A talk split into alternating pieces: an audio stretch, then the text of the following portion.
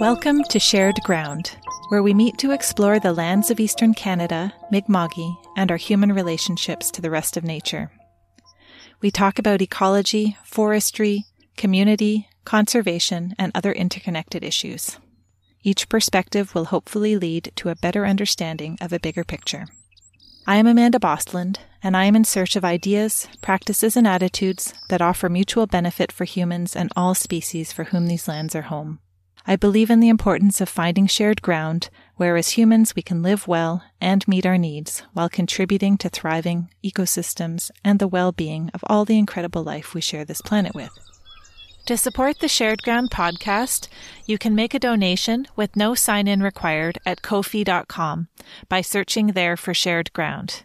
That's ko fi.com and then type in Shared Ground. Any little bit helps and is so appreciated. Clifford Paul met me at East Bay Sandbar in Unama'ki, also known as Cape Breton in Nova Scotia. This is within Mi'kma'ki on the unceded and ancestral lands of the Mi'kmaq people. Throughout this episode, Clifford illustrates ways in which Mi'kmaq traditional knowledge and Western scientific knowledge can be woven together through what is known as two-eyed seeing, or Etuaptmumk. Elder Albert Marshall and his late wife, Elder Murdena Marshall, developed this approach, which is now being applied across many fields internationally. Two Eyed Seeing informs Clifford Paul's management plans through the Unama'ki Institute of Natural Resources, UINR, and he explains the concept with a traditional oral story and a science story. Clifford is a father and grandfather. He has done a variety of work, including as a writer, photographer, and editor, and as the criminal records manager and dispatch trainer for the Unama'ki Tribal Police. Now he is Moose Management Coordinator for UINR. Another passion of Clifford's is creating jewelry through his business, Bear Man Authentics. So now to the beautiful shore at the East Bay Sandbar. Clifford, thank you for meeting with me today. And you have suggested meeting at this beautiful place, and I thought we could just uh, take a moment to paint a picture for the listeners of where we are. Could you tell us about where we where we're sitting? Yeah, we're at a very um, peaceful spot. It's uh, the East Bay Sandbar, and historically, this would be a, a place where my ancestors will be coming through to get into the the Bras D'or Lakes, and it's a rich ecosystem here. It's a rich. Uh, you have incredible sunsets here, but it's imbued with spirit. This place because my th- these are the shorelines of my ancestors. I like to come here, sometimes alone, just to watch the sunset, have a coffee, or even uh, make a campfire. Bring the grandkids here, have a campfire right on this beach here, and it doesn't matter if anybody shows up. It's it's not a party. It's just solitude, beautiful solitude. So that's what you see here. I know that you work for UINR, which is Unama'ki Institute for Natural Resources. Yep. And I gather you wear many, many different hats. Yes, I do. Yeah. um, first of all, could could you just tell us a little bit about what UINR is and how how your organization operates, or the the values that you operate upon? I guess. Yeah, the elders tell me we are the voice for those that cannot speak for themselves. The birds, the mammals, the fish, the insects, the forests, they speak to us but somewheres down the line in corporate boardrooms, who speaks for the forest? So it's us, you know. We, we're uh, we're a team of Mi'kmaq environmentalists, but we're also managers. We we manage help manage ecosystems. We are the voice for Mother Earth, and we take very seriously this role, the roles we have because we want not just the preservation of Unama'ki, all our traditional ancestral lands to be treated with respect. I understand uh, a little bit about two-eyed seeing, although I don't know how to say the Mi'kmaq word properly. Yeah. Um, but I would love it if you could explain that a bit and how it's a foundation of the work. Yeah, I am. Uh, my job is a natural resource manager. I, I manage moose in Unama'ki. I'm the moose management coordinator. And I use a very interesting approach. I, I use the combination of my traditional knowledge with my modern Western scientific knowledge. It, it's been called two-eyed seeing. Our elder who advises me, Dr. Albert Marshall, calls it two-eyed seeing. Etuaptmumk. Etuaptmumk. Yeah, like that. You know, I grew up visiting these waters watching the birds, the mammals, the fish, the insects. I see migration patterns. I see it freeze over. I see a lot of change over time. And I catch fish, I clean fish, I cook fish, I hunt with my brother.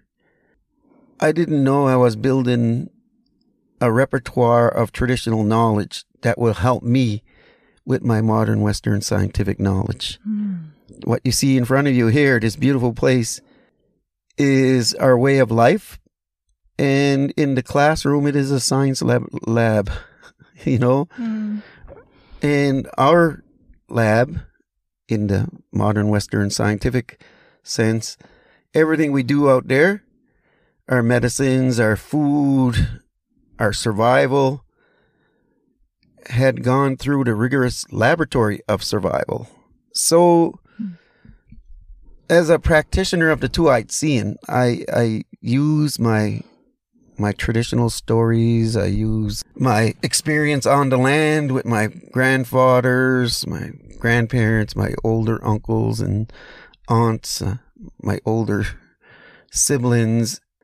I built a repertoire of traditional knowledge because it's our way of life, but also it built in the two eyed seeing concept, my traditional eye is wide open.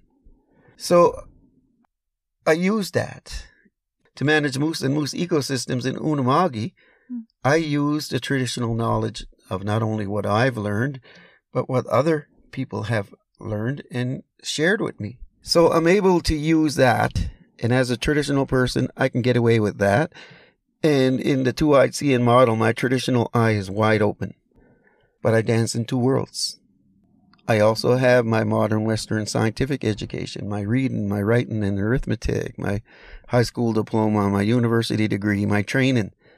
So I'm able to take the strengths and tenets of the, of the modern Western scientific world. I'm able to understand stories that come out of that, uh, you know, the journal articles and the theories and studies I'm able to take that and I can go around the world and talk about that. And my modern Western scientific eye is wide open. And I can get away with that. But like I said, I dance in two worlds. I take the strengths and tenets of both and I weave the fabric of both into what a, a natural resource management plan should look like. How a traditional management plan should be built constructed and using the strengths of my traditional knowledge and using the strengths of modern Western scientific knowledge, the fabric from both.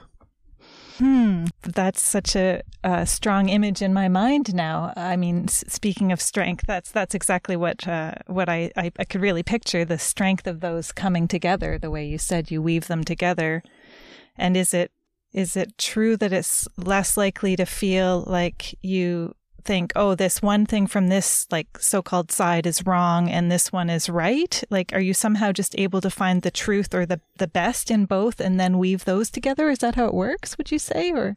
That's a good point, and I I usually answer a question like that with a story. Oh, good. And uh, for us, you know, it's the oral tradition. it, it is. Uh, the transmission of that knowledge. Um, it's not recorded. You won't find it in the in the halls of a church basement. It's in the hearts and lifestyles of our people. So oral tradition is very accurate because I might die tomorrow, but my stories are alive because I passed them on. And that's how that information is transferred. But anyways, uh, this is an oral tradition story. It covers the two-eyed seeing. And it's a it's another illustration, I guess. So, um, a long, long time ago, and in the time of legends, our ancestors were living in a very harsh environment, a very harsh climate. It was the the ice age. And when we went out to get food, we became food because their animals were big and fierce. We had the short-faced bear, we had the saber-toothed cat, we had the dire wolf, even the squirrel was big and fierce. We had the giant beaver. We had uh, the megafauna. And our ancestors prayed hard for survival, not only from the weather, but these incredible animals, which were big and fierce. Our future was compromised. So they prayed to the Creator for help.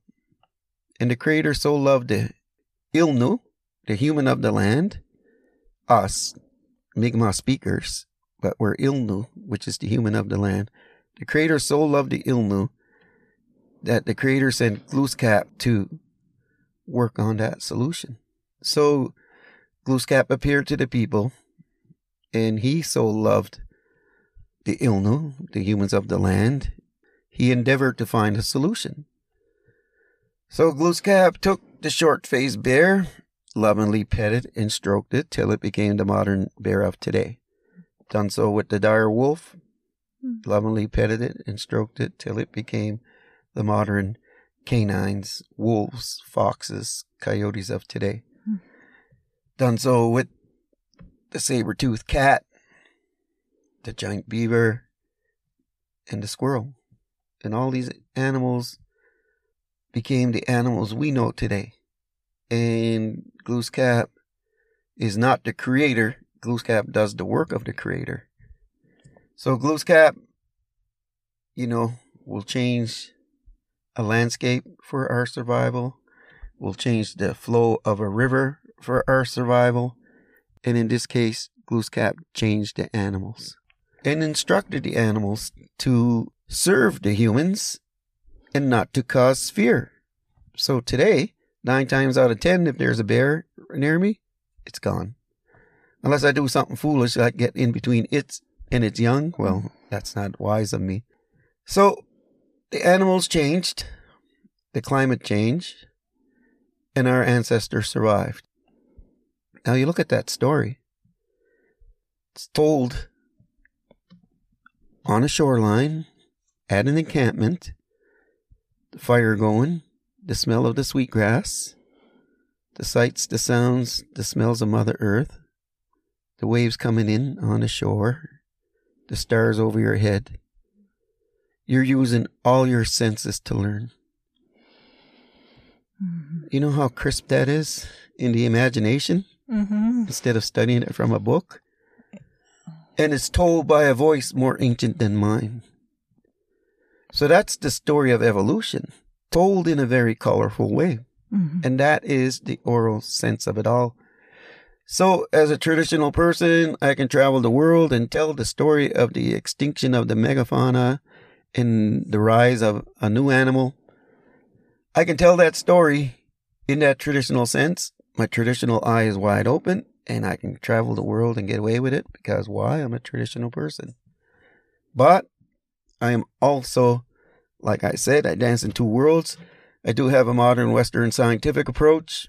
My reading, my writing, my arithmetic, my training, my high school diploma, my university degree, my experience. And um, I have to tell now a science story. so, in Debert, Nova Scotia, they found in a hearth a stone tool it was a stone hide scraper.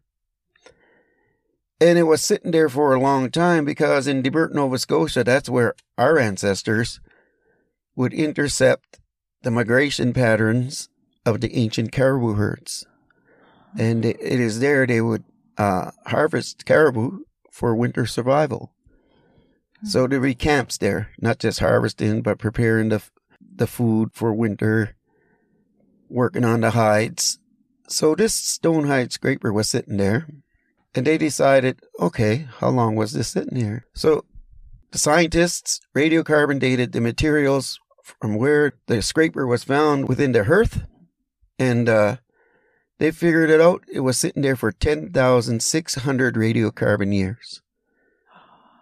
Translate that into calendar years, that's 11 to 14,000 calendar years.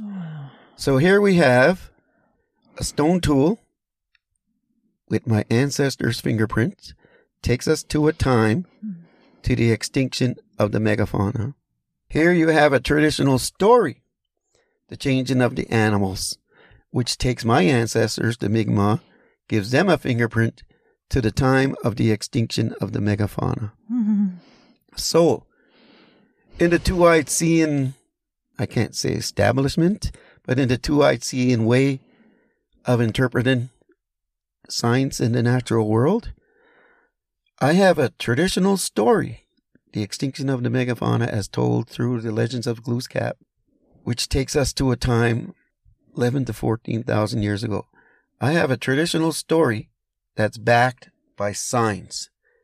You know how good that is? Science backs up my traditional story, man. That's great. That's Mm. big stuff, man. That's that's incredible. I also have a science story. The extinction of the megafauna, the radiocarbon dating of the materials where a stonehide scraper was found takes us back 11 to 14,000 calendar years. So my ancestors are eyewitnesses to this change.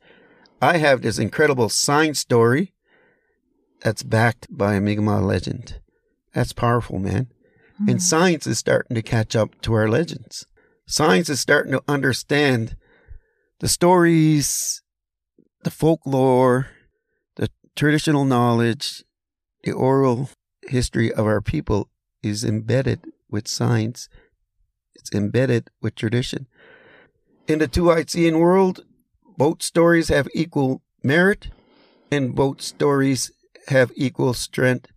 None are more important than the other. I'd like to bring in the voice of Elder Albert Marshall here. When we reflect on our own culture, to the help, to the information from science, we can honestly say we've been here close to 20,000 years. Then when we reflect the actions of our ancestors, we clearly know that in their way of coexisting with nature, their overarching objective was to help everyone to ensure that their actions are going to be in harmony with nature. We have been given something that no other creature has, and that's a cognitive mind. And for us now to use that cognitive mind in a much more positive and effective way of ensuring, individually, collectively, everyone would be encouraged and helped of ensuring that our actions from here on in will always be in harmony with nature. And if we feel that they were not in harmony with nature, then we have this cognitive mind to devise something in which it would mitigate and to restore the damage that we have created. There is definitely a need of some kind of a transformative change. And that transformative change has to be in which we empower everyone That was Elder Albert Marshall, who coined the phrase two eyed seeing and has been instrumental in expanding people's understanding of what it is and how this approach can help solve our challenges. Now back to Clifford Paul on the East Bay Sandbar.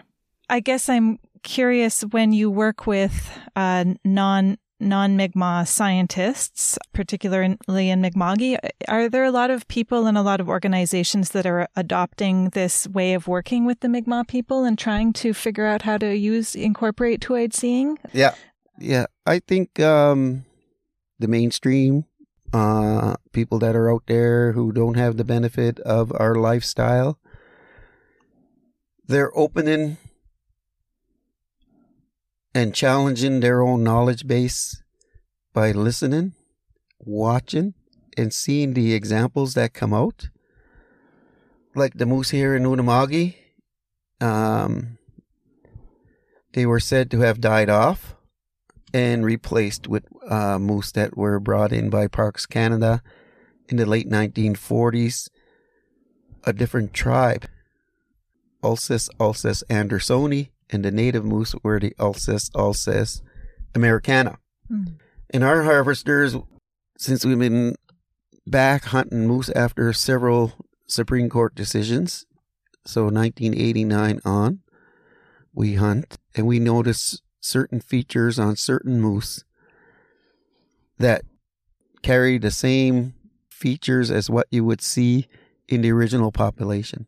So we've been telling that, and we had a, a harvested in the national park for four years, and we come across a few moose with those features, and we told Parks Canada this this one still has DNA from the original population, which means the original population may not have entirely died off Hmm. because there's areas in the Cape Breton Highlands you can't get to without even with modern equipment. Mhm.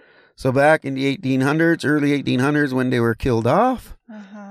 How could they get to some places that Mm. are pretty well inaccessible? So we figured some moose survived Wow. and their genes are passed down. oh, isn't that something? Yeah. So that's that's a two-eyed seeing story. That is traditional knowledge. So for us, the acceptance of traditional knowledge at a level where it could be understood by science, that's more important to me because I have nothing to prove out there. You know, when we were in university and we were learning about the two-eyed seeing concept, the knowledge was already there.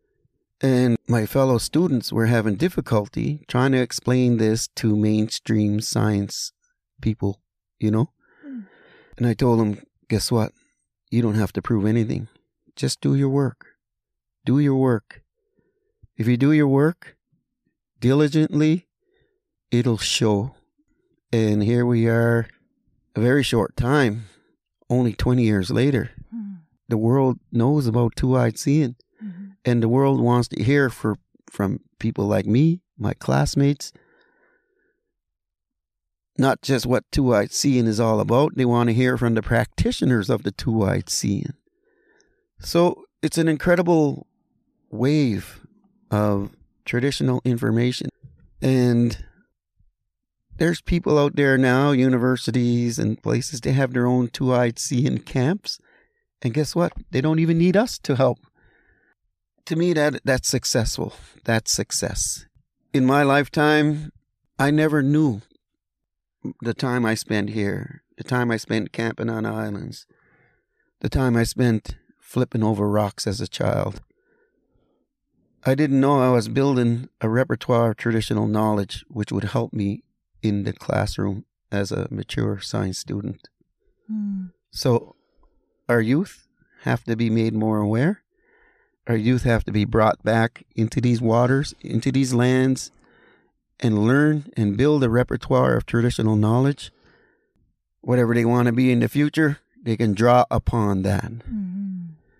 They need to build the strength of their traditional knowledge, build that repertoire of traditional knowledge, and they can help science, and science can help them.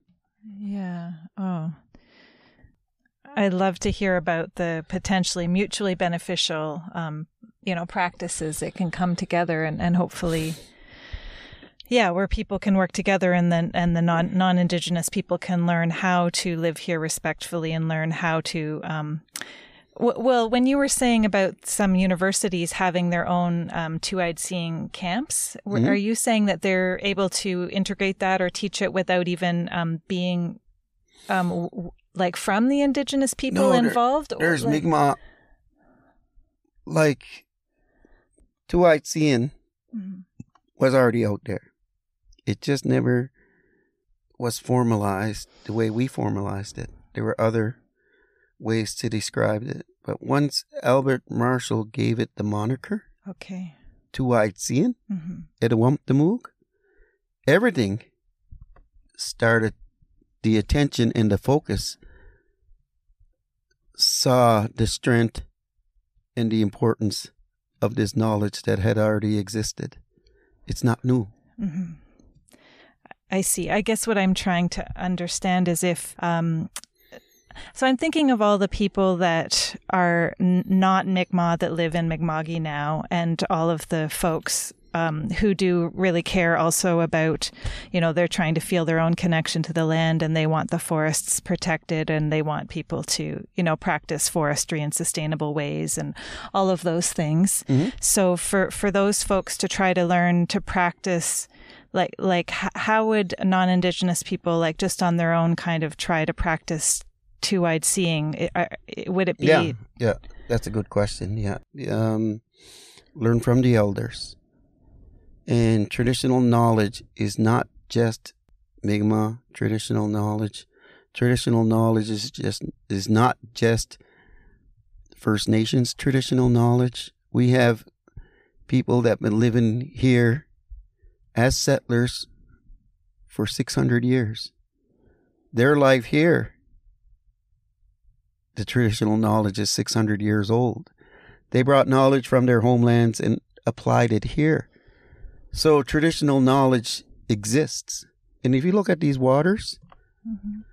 Dr. Shelley Denny did research. She's our she works with uh, UINR. She studied the Bras D'or Lake um, heron, and she defied convention. It's a Mi'kmaq woman, a mother, doing a study that the industry said there's only two species of heron around Cape Breton. And DFO, the government said there's only two. Industry said there are two. But our people, our Mi'kmaq people said, no, they're, the Bras D'or Lake heron are their own genetically distinct species. Hmm. We see them overwinter here in the ice. Traditional knowledge. Also, non Mi'kmaq people who lived around the Bras D'or said, guess what? Our Lake heron are their own genetically distinct species. Hmm. So she used the traditional knowledge of Mi'kmaq and non Mi'kmaq, gathered scientific data, collected the otoliths from the fish, found three different readings from each one, and she proved against convention and against industry that the Bras D'or Lake heron are their own genetically distinct species.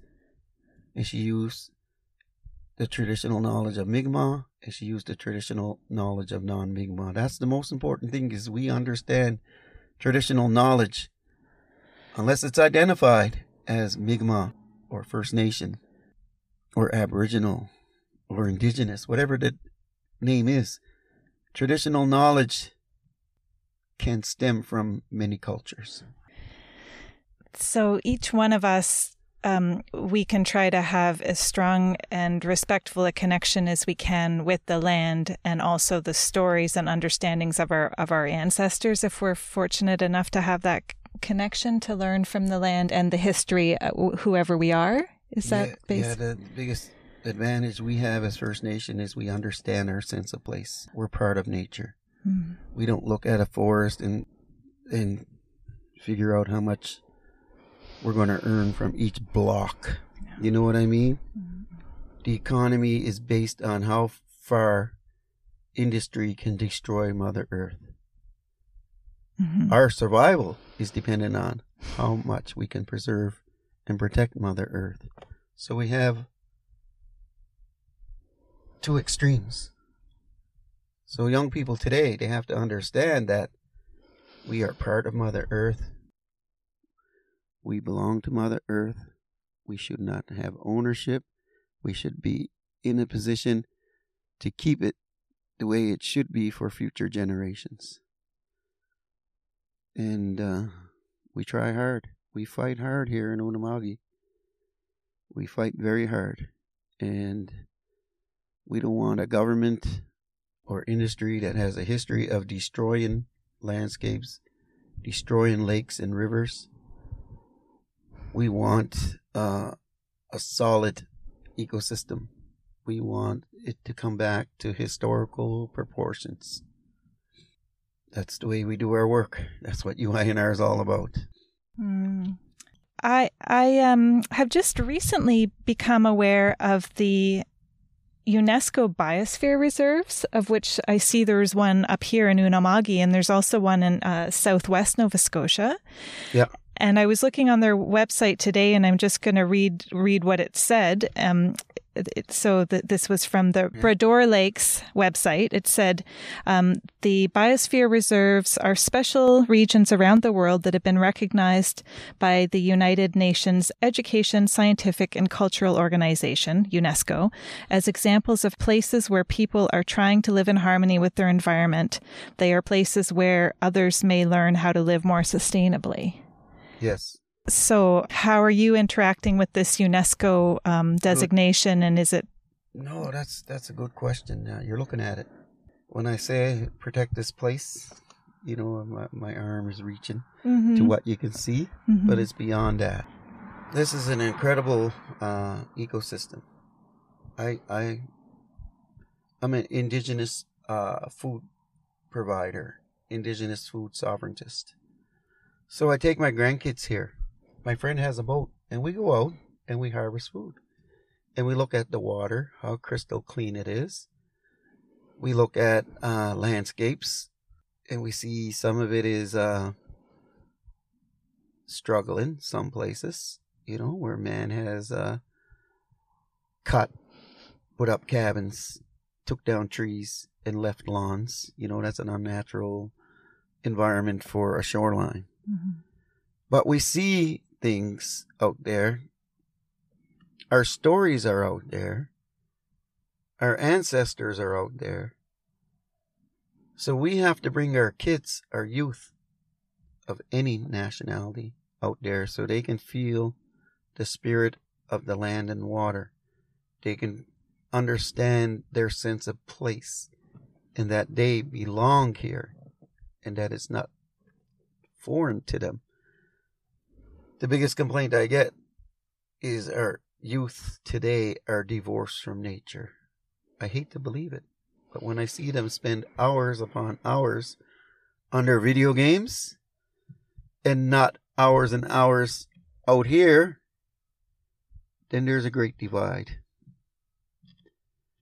It's my job as a food sovereigntist is to pass this knowledge on to our children, our youth, let them learn let them see patterns in nature so they understand what protection, preservation, sustainability is all about because they have a they are building a repertoire of traditional knowledge which can only be referenced in the classroom, but the actual transmission is beyond the walls of a classroom into natural places such as this.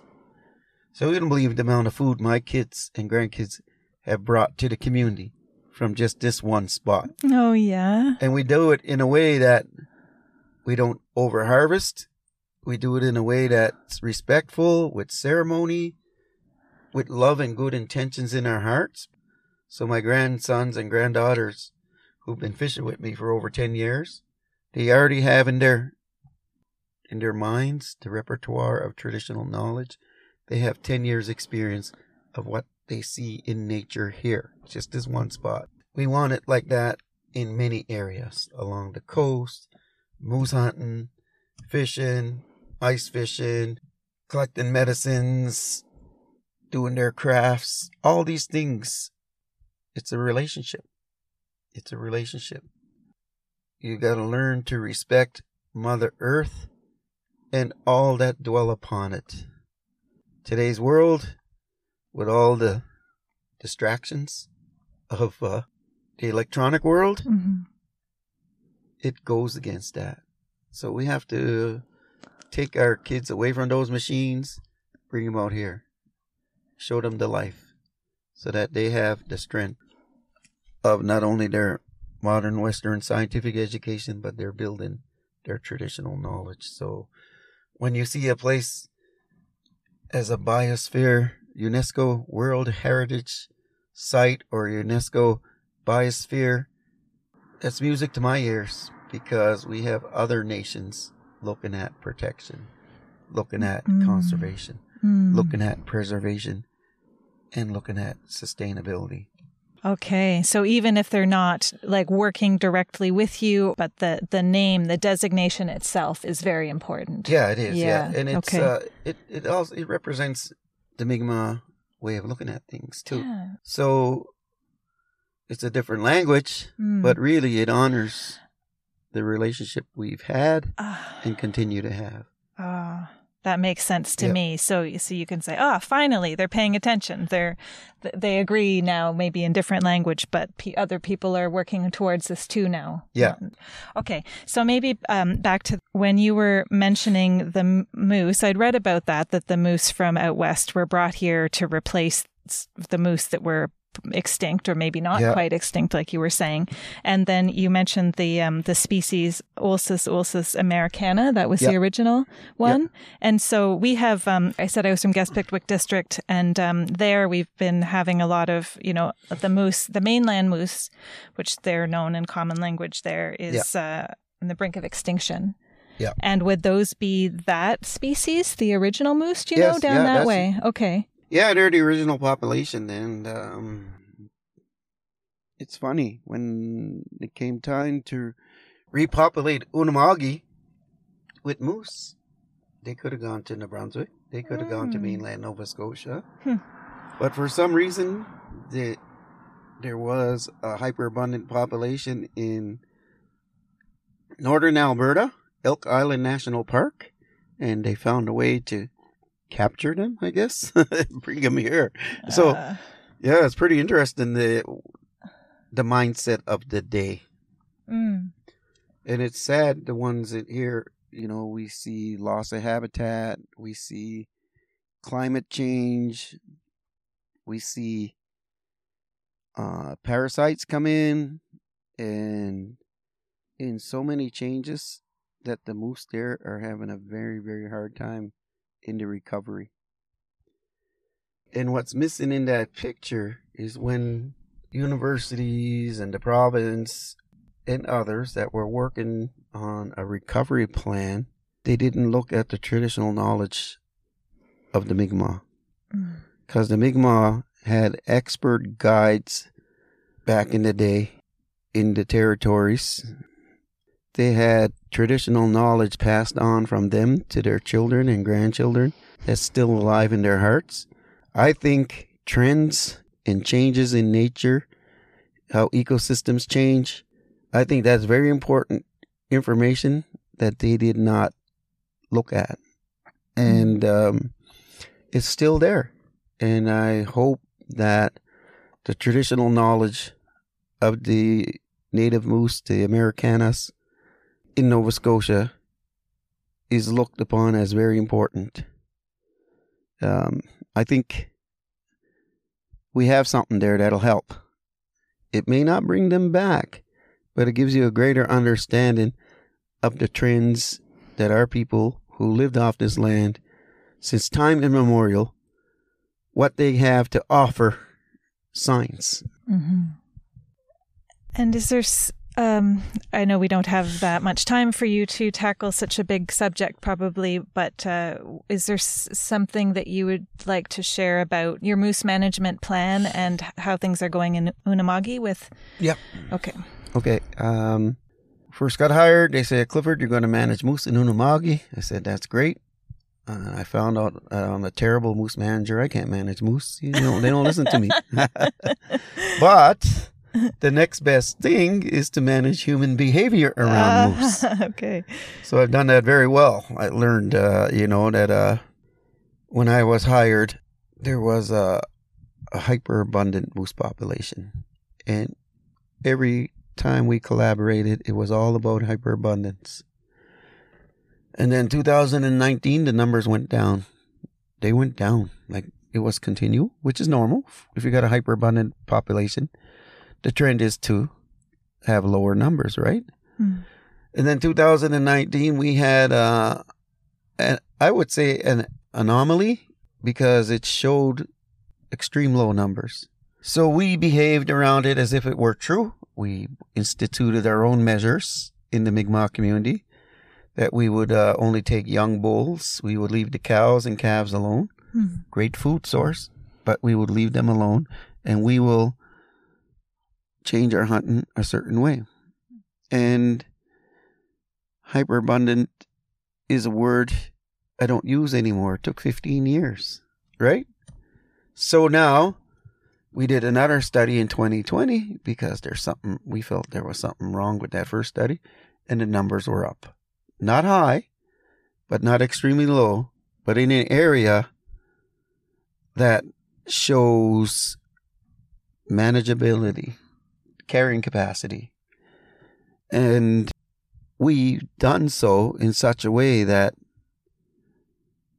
just this year, our harvesters are saying we're having a good time hunting. We're actually getting moose. Not like the last three years, 2019, 2020, 2021, where we lifted our activities. Now we see the results. So Joe Nova Scotia thinks an abundant, hyperabundant moose population might be great because of the hunting opportunities that arise from that. The Mi'kmaq have been telling me from day one since I was hired, we have too much moose in the Cape Breton Highlands. We have too many moose in the Cape Breton Highlands National Park. We're worried of a crash. We're worried about food opportunities, the changes to the landscape. They were using traditional knowledge to help the modern Western scientific knowledge of our partners. Hmm. And it came to a point where, you know what? The Mi'kmaq got something here. We got to look at this hyperabundant population. We got to look at all these things. And guess what?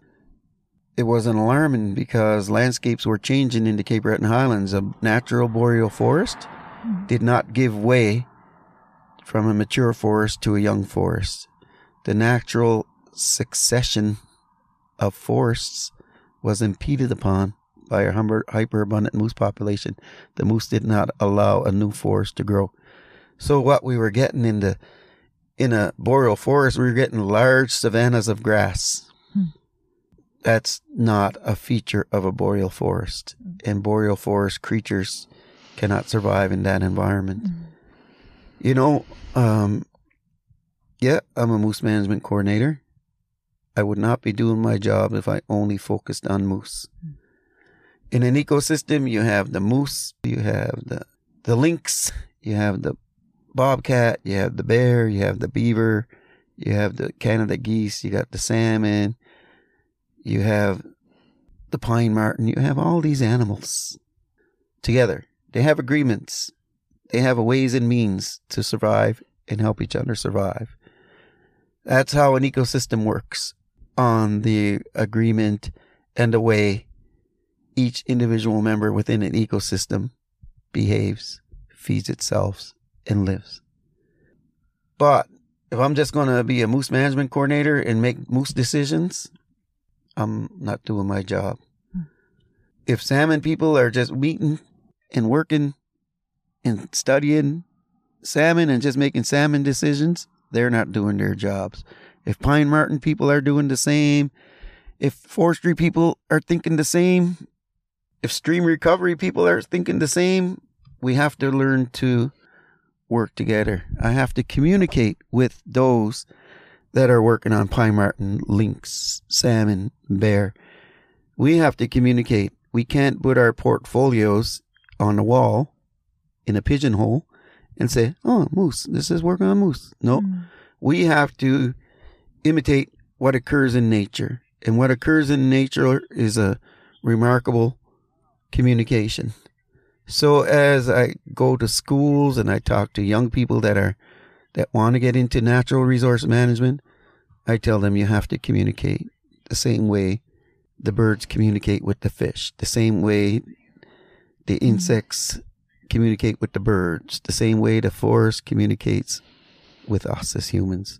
We have to understand we have to understand that ecosystems thrive on that communication. So must our work. Mm. Yeah, I love that. I mean, I guess traditional through traditional knowledge and and paying attention to the rest of nature and the, all the other animals and and uh, observing and learning how they all communicate and interact with one another. It's it's just it was a really interesting um, image or new understanding I just got from you now about that. Um, as well as all the other benefits of learning those things, it can also help us learn to communicate and interact with each other in in order to kind of help be part of the whole world, the whole system. Yeah, it's Mi'kmaq natural law, you know?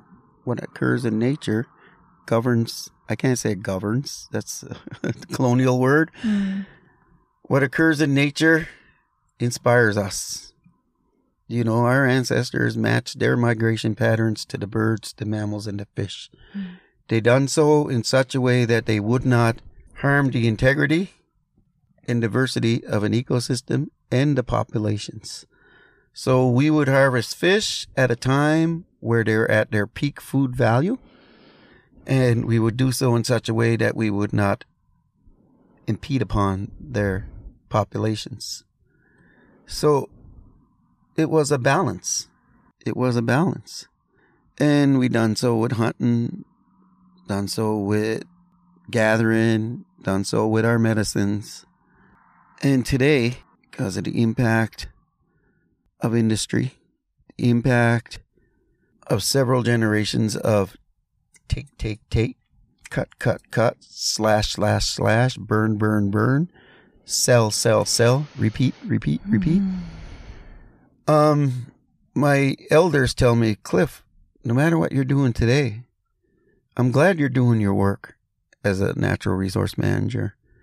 But here's the context whether you're doing a moose management plan or doing a stream restoration or studying and tagging salmon, looking at bird migrations, got to remember it's good work and you're doing damage control for the last 500 years.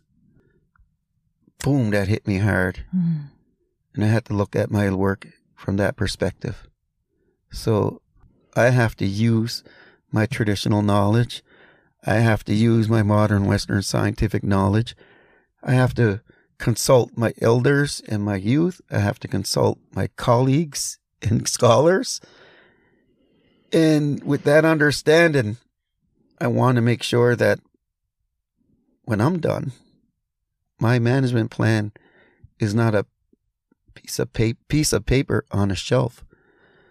The management plan is our management plan, Mi'kmaq led, but it is a change of behavior, a change of behavior. And that's what's been going on since I started. I did not institute the change. I allowed conversations to occur, which brought forth that change. So I just served as a mm. conduit for change. Mm. And to me, that's more important than having a management plan that's a piece of paper. It's activity, it's change of behavior, and it's the way to move forward. Thank you. um, could we end maybe with um, maybe a, a, little, uh, if you could share another story, not necessarily a, a, traditional oral story, but I was just wondering if you could. You were mentioning before about kids these days not being as connected and being distracted by all the modern, you know, enticements like video games and such. But I also know you're a, a father and a grandfather and a, an uncle, and you bring kids, mm-hmm. you know, eh, you bring them out with you and doing traditional things. And do you, is there a time uh, that you could take us to, like a memory you have of maybe when you brought one of your kids or another, uh, you know, youth that you work with out and shared some traditional knowledge and and how the, and when they were really engaged in and excited and connected? Yes, that that's a good. One of my grandsons, uh, I took him to the ocean to catch striped bass, and it's um, the other side of the island, and we fish at night. Mm-hmm. Cold weather, we go there. We watch the sun come down and we watch the moon rise. Mm. We have the waves coming in, the sights, the sounds, the smells it awakens your senses. And we offer tobacco and we pray. So it is in that environment me and my grandson are offering tobacco to the water. And I pray. I, I give a prayer, you know. I thank the Creator for this, that I have this beautiful day, this beautiful gift, that I'm able to have the physical, emotional, and mental and spiritual capacities to do these things and teach these things. And I ask the ancestors to join us, grant us a safe and successful harvest. I ask that I want to let the birds, the mammals, the fish, and the insects know that I'm in their territory with good intentions and love in my heart. And I ask that should we not acquire food, may we acquire knowledge, which is ever conducive to our survival, and a few other things. And I pray like that. And I notice my grandson is praying harder and longer. And at that time, he would be um, 10 year old. He's praying really hard. And then he tells me, as the sun is coming down and the moon is rising and the waves are coming in. That adventure that's on his face, you know, we're ready. But he done the work first of praying. He said, Papa, this is the only thing that makes me feel more human. And I thought about it. Here's a kid taken away from whatever kids play. I don't know if they still cut the head off the dragon. I don't know, or race those little cars. Probably more complex today. But here's a kid telling me this activity makes him feel most human. Oh, wow. That is ancient because L'nu is the human of the land. And he's doing the things that our ancestors have done in the natural world. And I look at the beach. It would be the same with a few little landscape changes, it would be the same environment as it were a thousand years ago. He made me think the importance of not linear thought, but constant flux and motion, that we were standing there at a moment in time, yes, but not mindlessly. Our ancestors have brought us here, and we're in this spot doing what our ancestors have done and what we do, how we do it, how we pray, how we approach the resource, how we approach the natural world is going to positively impact the next seven generations. So there's 14 generations, seven back, us there, seven ahead that we're wary of. And that my grandson showed me how important it is for us as humans of the land to be doing what we're doing. I just loved that story of Clifford with his grandson and imagining those shores stretching into time and the importance of this place to humans and so many other species since time immemorial. I enjoyed listening to everything Clifford shared and was particularly appreciative to have his help understanding how non Indigenous people can learn to use two eyed seeing, as well as his illustrations of the use of traditional knowledge, which can come from many different cultures. Earlier in the conversation, I included a clip from Elder Albert Marshall, and I wanted to let you know about another podcast I'm hosting called Elder Voices. While in Unama'ki, I had the honor of speaking with Elder Albert Marshall for that podcast, which is a project of how we thrive. The purpose of Elder Voices is to learn more about elderhood in various communities in Nova Scotia. You can search for Elder Voices wherever you get your podcasts, and also you can find it at the website at howwethrive.org. Thank you for listening to Shared Ground. Until next time, fellow humans. Thank